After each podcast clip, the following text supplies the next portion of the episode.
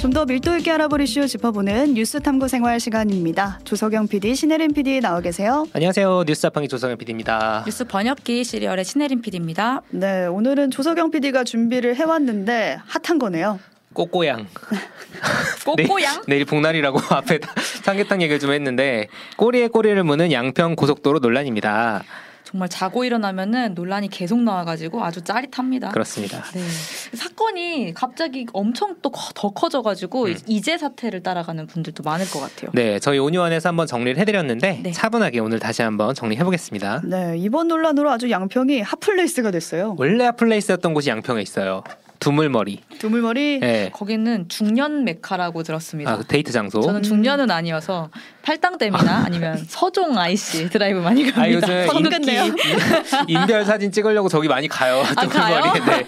몰랐네요. 저는 가족끼리 가봤거든요. 거기 무슨 핫도그도 엄청 유명해서 줄 서서 먹고. 연잎 핫도그. 네. 음. 그리고 두불머리 액자 폭토존이 또 있어요. 네, 맞아요. 거기도 줄 서서 사진을 찍거든요. 그러니까 사람이 엄청 많아요. 그러니까 원래 핫플레이스였습니다. 그러니까 수도권에 있잖아요. 네. 수도권이 이제 물, 두물머리가 물과 물이 만나는 그 곳에 있는 음. 건데 예뻐요. 지금 저희가 음. 유튜브와 레인보로 사진 보여드리고 있거든요.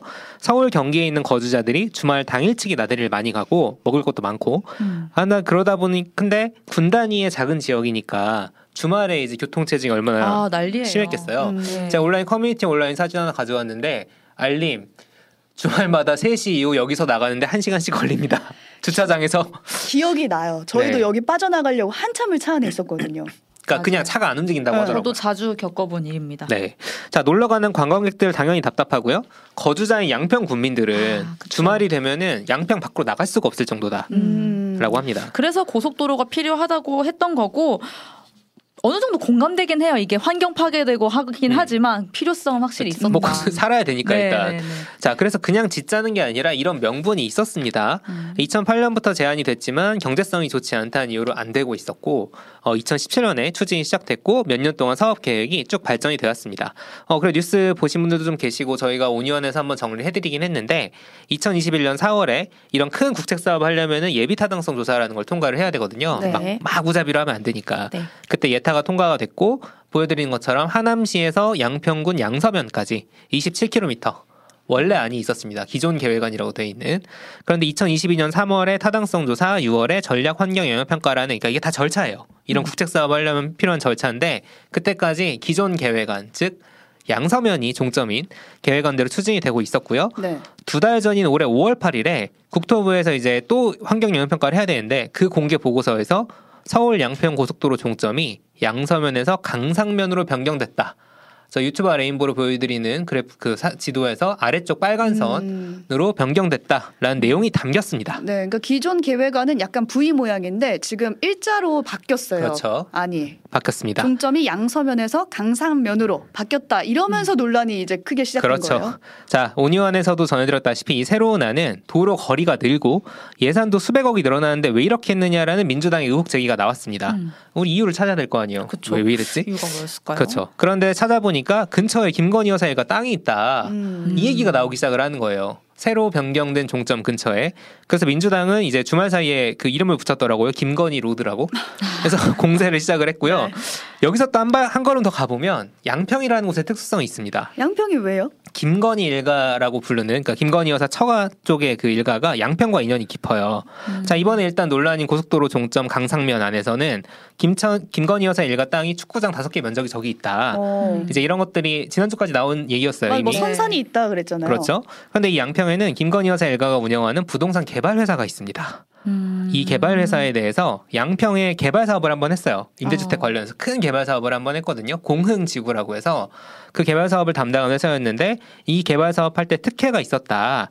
이런 의혹이 음. 옛날부터 나왔어요. 음. 진작부터. 그러니까 양평이라는 곳이 있고 거기에 김건희 여사 일가가 있고 거기서 또 부동산 개발 회사까지 하고 있고 뭔가 네. 이세 가지 키워드가 계속 네, 뉴스에 오르내렸던 거네요. 자, 윤석열 검찰총장 청문회 2019년에 있었던 아, 아. 그때로 거슬러 올라갑니다. 그때는 오래됐네요. 국민의힘 의원들이 이걸 엄청나게 비판을 했었죠, 아, 당시. 그랬겠네요. 예. 지난 대선 때는 민주당에서 이걸 가지고 비판을 했었고요. 음. 쉽게 말하면 이 공흥지구 사업은 추진할 때 이제 절차 몇 개 건너뛰고 편히 봐주고 했다라는 건데 음. 관련해서 이제 김건희 여사와 모친 최윤순 씨는 무혐의고요. 처남은 송치된 상황입니다. 그러니까 오늘 주제와 근데 관련해서 말을 하자면 그러니까 일단 이 키워드들이 있었다는 점에 더불어서 이 부동산 개발 회사가 소유한 땅이 또 종점 근처에 있다. 음. 이제 이런 보도까지 나온 상황입니다. 어, 변경된 종점 근처에 있어요. 그렇죠. 음. 그러다 보니까 민주당에서는 이거 뭔가 있는 거 아니냐는 비판을 계속 이어가고 있는 상황입니다. 근데 국토부는 특혜가 절대 없다고 하는 입장이잖아요. 네. 그러면 이유를 납득이 가게 설명을 해주면 될 것 같은데 그렇죠. 왜 바꾼 거라고 하나요? 자 일단은 이게 처음에 의혹이 불거진 시점에서는 그냥 원희룡 장관이 아 이게 공무원들이 일처리 이렇게 한다 이런 식으로 하고 좀 있다가는 백지화를 하겠다라고 하면서 해명을 잘 안 했어요 그냥 음. 근데 주말 사이에 이게 말이 되냐라는 얘기가 나오기 시작하면서 슬슬 해명이 나오고 있습니다 자 국토부에서는 양평군의 의견을 수렴해서 결정한 거란 입장입니다 어, 군의 의견. 그렇죠. 윤석열 대통령 취임 두 달 뒤, 그러니까 작년 7월에 양평군에 이미 공문을 보낼 때 국토부에서 양평 그 공문을 보내서 자 이런 사업 이렇게 할 거다 라고 했더니 양평군에서 이미 종점은 양서면 외에도 강상면과 강하면, 강위, 강밑이라는 뜻이겠죠. 이 세 가지 대안을 제시를 했다고 해요. 아, 그때 이미. 양평군에서 제안한 거예요? 네, 이미 제안을 했다. 어. 그리고 이제 여러 가지 사업을 검토를 해봤는데 민주당은 노선을 바꾸면 1,300억 더 든다고 하는데 그 정도는 아니고 140억 정도 더 들고 이를 교통 효과는 더 크다. 이제 이런 식으로 하나씩 하나씩 하나씩 민주당의 주장을 반박하는 음. 그런 입장들을 내놓고 있습니다. 이게 누구 말이 맞는지도 모르겠고 그러니까요. 사실 양평군의 의견도 양평 주민의 의견도 각자 다르게 달라요. 제시하고 있는 입장이거든요. 그래서 이게 어쨌든 2017년부터 추진됐다고 하는 건데 어떻게 갑자기 바뀔 수 있느냐? 음. 그게 사실 제일 좀 아리송한 그렇죠. 것 같아요. 그러니까 예비 타당성 조사, 타당성 조사, 환경 영향 평가 이런 본격적으로 사업에 대해서 추진하기 시작한 절차들 그게 2021년부터예요. 음. 그럼 거꾸로 말하면 2021년부터 2년 된 거잖아요. 음. 그 2년 가까이 해왔던 조사와 분석이 잘못됐다는 얘기냐? 음. 자 이러면 저는 이걸 떠올릴 수밖에 없어요. 감사원이 출동해야 되나? 아, 얘네 뭔가 잘못했으니까. 뭔가 잘못됐으면 음. 은 감사원이 나서야 되는데 아무튼 그 생각이 들더라고요. 어, 일단 국토부는 뭐 김건희 여사 일가에 대한 특혜가 아니라고 했지만 절차상 여러 문제들이 음. 제기되고 있는 상황이고 여기에 기름을 부은 게 아까 말씀하셨던 원희룡 장관이 백지화 시켜버리겠다. 그렇죠. 이 발언을 한 이유였어요. 꼬리에 꼬리를 무는 논란 두 번째는 바로 백지화입니다. 자 원희룡 장관이 지난주에 뭐 한마디로 요약하면 민주당 괴담 때문에 백지화 하겠다 음. 이런 식으로 발표를 했습니다. 그러면서 뭐 정치 생명을 걸겠다 민주당 간판 걸어라 비판을 하기도 했는데요.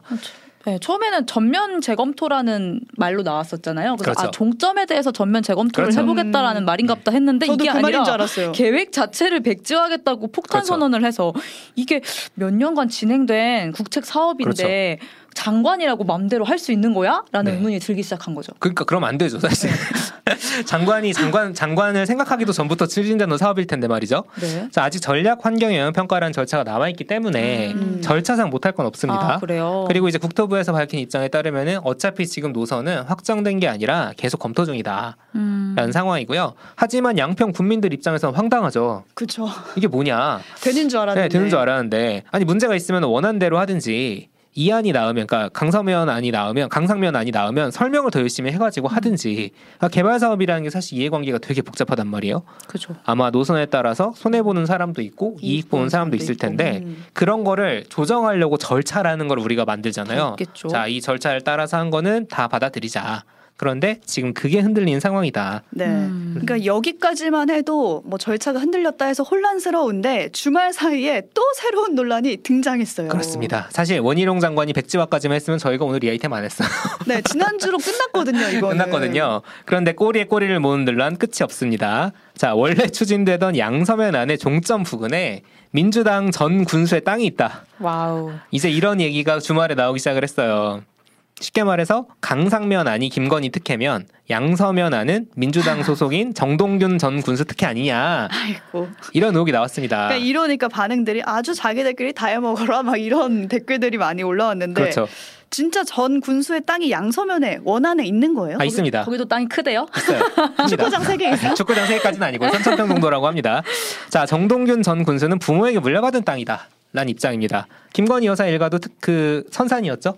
음. 선산이지만 이제 그 근처에 추가로 산 땅이 있고 이제 그래가 좀 논란이 커지긴 한 건데 그리고 이제 이 정동균 전 군수 같은 경우에는 아니 원한 종점에서 그 땅까지 직선거리로 멀다 1.6km다 산이 많다 이런 해명을 내놨는데요. 아, 사실 이렇게까지 가기 시작하면 지켜보는 국민들 입장에서는 디테일하게 따져보질 않아요. 그냥 아 저는 이랬습니다. 아 땅이 있어야 일단 정치를 하는 건가? 음. 털을 잡고 그렇죠. 이런 생각이 드는데 민주당에서는 아 이럴 바에 그러면은 전수조사 하자. 이런 얘기까지 음. 나왔습니다 지금.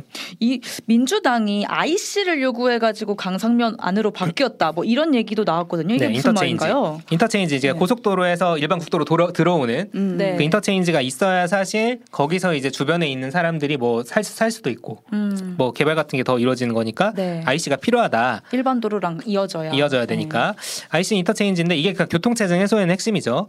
양평 군민들이 이 IC가 어쨌든 무조건 들어야 된다라는 얘기는 계속했고 그래서 음. 1안 2안 다 IC는 있었 어요. 음. 그런데 지금 논란이 되고 있는 게 지금 보여드리고 있는 지도에서 유튜버 레인보우로 보여드리고 있는데 강하 IC라는 곳입니다. 네. 이 강하 IC라는 곳이 민주당에서도 요구했던 거다라는 음. 게 이제 지금 국토부랑 국민의 쪽 주장이에요. 이 강하 IC를 걸쳐서 가려면 민주당이 요구하는 안으로 가려면 더 복잡해진다. 그러니까 음. 새로운 안을 만든 거다. 아. 라는 게 이제 아, 강상면 안을 찬성한 쪽 주장인 거고요. 아 강화 IC를 달라는 게 이제 국민들의 주장이니까 그렇죠. 해달라고 요구를 하니까 그 강화 IC를 넣으려면은 그 지금 새로 지정된 더 종점으로 피- 어, 더 가야 된다. 그게 훨씬 더 효율적이다라는 게 음. 지금 이제 강상면 안을 찬성한 쪽 주장이라는 거죠. 네, 음. 처음에 의혹을 제기한 건 이제 민주당인데 점점 국민의힘이랑 정부가 민주당을 압박하는 듯한 모양도 보여요. 네, 맞아요. 양서면 안이 민주당의 전군수 특혜다. 강상면 안은 민주당 요구 때문이다 등등의 이제 근거를 통해서 논란의 책임을 민주당에게 돌리고 심지어 민주당이 사과하면 사업을 추진하겠다. 오. 라고까지 나온 상황입니다. 근데 민주당 입장에서는 아까 앞서 지적한 절차 문제가 있죠. 음. 그리고 김건희 여사 일과 관련된 의혹이 계속 나오고 있습니다. 그러니까 정쟁의 타협점이 전혀 보이지 않고 있다. 이런 상황입니다. 여기도 특혜 저기도 특혜 이렇게 하면 우리는 어떻게 뭘 어떻게 판단해야 되는 자, 겁니까? 저희 댓글에서도 짜증난다는 얘기가 제일 많아요. 짬뽕나 짜장나 짜증나 그 지금, 지금 누가 짜증난다는 얘기인지. 모르겠지만 짜증이 난다는 반응들이 많은데 자 그러면 저는 아 이렇게 양쪽에서 특혜면은 백지화를 하는 게 맞는 것인가? 그게 답이었나? 아닙니다. 네, 성경에 솔로몬이라는 왕이 나와요. 네, 아이를 반으로 가르나요? 아이를 갈라라. 그러면 어느 한쪽이 양보할 것이다. 그런데 여기서 생각해 볼 점은 저는 이쪽으로 가든 저쪽으로 가든 특혜라는 말이 나올 정도의 특혜가 없으면 적어도 정치적 논란은 해결되지 않을까 음, 그런 생각이 들어요. 뭔 특혜가 소리예요? 없으면 해결된다는 게 특혜가 없으려면 이제 혜택을 없애버리면 되잖아요. 그죠? 네. 정치인들의 부동산 특혜 의혹이 잊을만 하면 한 번씩 나옵니다. 네. 김기현 국민의힘 대표도 울산에 있는 땅 때문에 한번 논란이 있었고요. 음. 이재명 민주당 대표나 국민의힘 곽상도 전 의원 같은 정치인들 그리고 박영수 특검까지 연루돼 있는 대장동 의혹도 아, 사실 개발 이익이 어마어마하게 커지면서 그렇죠. 다 논란이- 개발 때문이죠. 네, 된 거예요. 그러다 보니까 관련해서 오늘 프레시안이라는 매체의 조정흔 감정평가사 이분이 이런 주장을 합니다. 양평 도로 이익 김건희가 누리면 논란이고 농민이 무- 누리면 문제 없나? 이게 어떤 의미인가요? 음. 자 제목이 아주 도발적이죠. 어. 그러네요. 자 고속도로 건설이나 신도시 개발로 도로가 뚫리고 주거 단지가 생기면 쉽게 말해 놀고 있던 땅이 금싸라기가 됩니다. 그렇겠죠. 개발 이익이라고 음. 부르죠. 그런데 영부인은 개발 이익을 보면 안 되고 그냥 그 옆에 농지를 보유하고 있던 농부는 개발 이익을 취해도 되느냐? 그러니까 지금 이게 김건희 여사가 옹호하는 그게 아니에요. 그러니까 누구는 부동산으로 로또를 맞고 누구는 이익을 공유하지 못하면 이것은 정의로운가? 라는 질문을 던지더라고요. 음. 음. 노선이 어떻게 되느냐에 따라서 누군가는 어쨌든 억울할 수 있다는 그렇죠. 거죠. 지금도 양평에 이제 1안과 2안이 있는데 그 노선이 완전히 달라지면서 누가 돈을 버느냐가 달라지는 문제라는 거죠. 네. 그러면 이 막대한 이익을 개발을 하면은 돈 막 땅값이 막 두 배 세 배 오른다고 하니까요. 개인이 아니라 어떻게 사회가 공유할 수 있느냐라는 질문을 던지는 겁니다. 음. 물론 재산권 침해 아니냐. 그렇죠. 쉽지 않죠. 그렇죠. 음. 이 초과이익 환수한다고 하면은 재개발 재건축 안 되면 어떡할 거냐. 음. 쉽게 말해서 그냥 너무 이익을 많이 나온 부분에 대해서 국가가 일정 부분 가져간다는 거잖아요. 초과이익 환수라는 게 땅주인 입장에서는 지금까지는 개발 사업 다 이익 가져갔는데 지, 지난 지난해 지은 도로 옆에 있는 사람들은 그 대박 나가지고 가져갔는데 됐는데 뭐 언제부터 환수하자고 하면 음. 그것도 형평성이 어긋나잖아요. 음. 그러니까 쉽진 않아 보입니다. 도입되기가 네. 쉽지는 않겠네요. 그렇죠. 다만 이 문장이 제가 마음에 들어가지고 한번 소개하고 싶었어요. 음. 누구나 적절한 생산 활동을 통하여 이윤을 얻고 개인의 이익과 사회 전체의 이익의 방향이 같아지도록 머리를 맞대야 마땅하다. 음. 누가 특혜냐 아니냐를 따지는 머리로 그렇죠. 이런 사회 전체 이익을 얘기해야 한다. 지금 누가 특혜, 니- 자 민주당 특혜냐 김건희 여사 특혜냐 하는 와중에 이 얘기하는 정치인이 없다는 거예요. 저는 음. 되게 그건 중요한 포인트라고 봤어요. 음.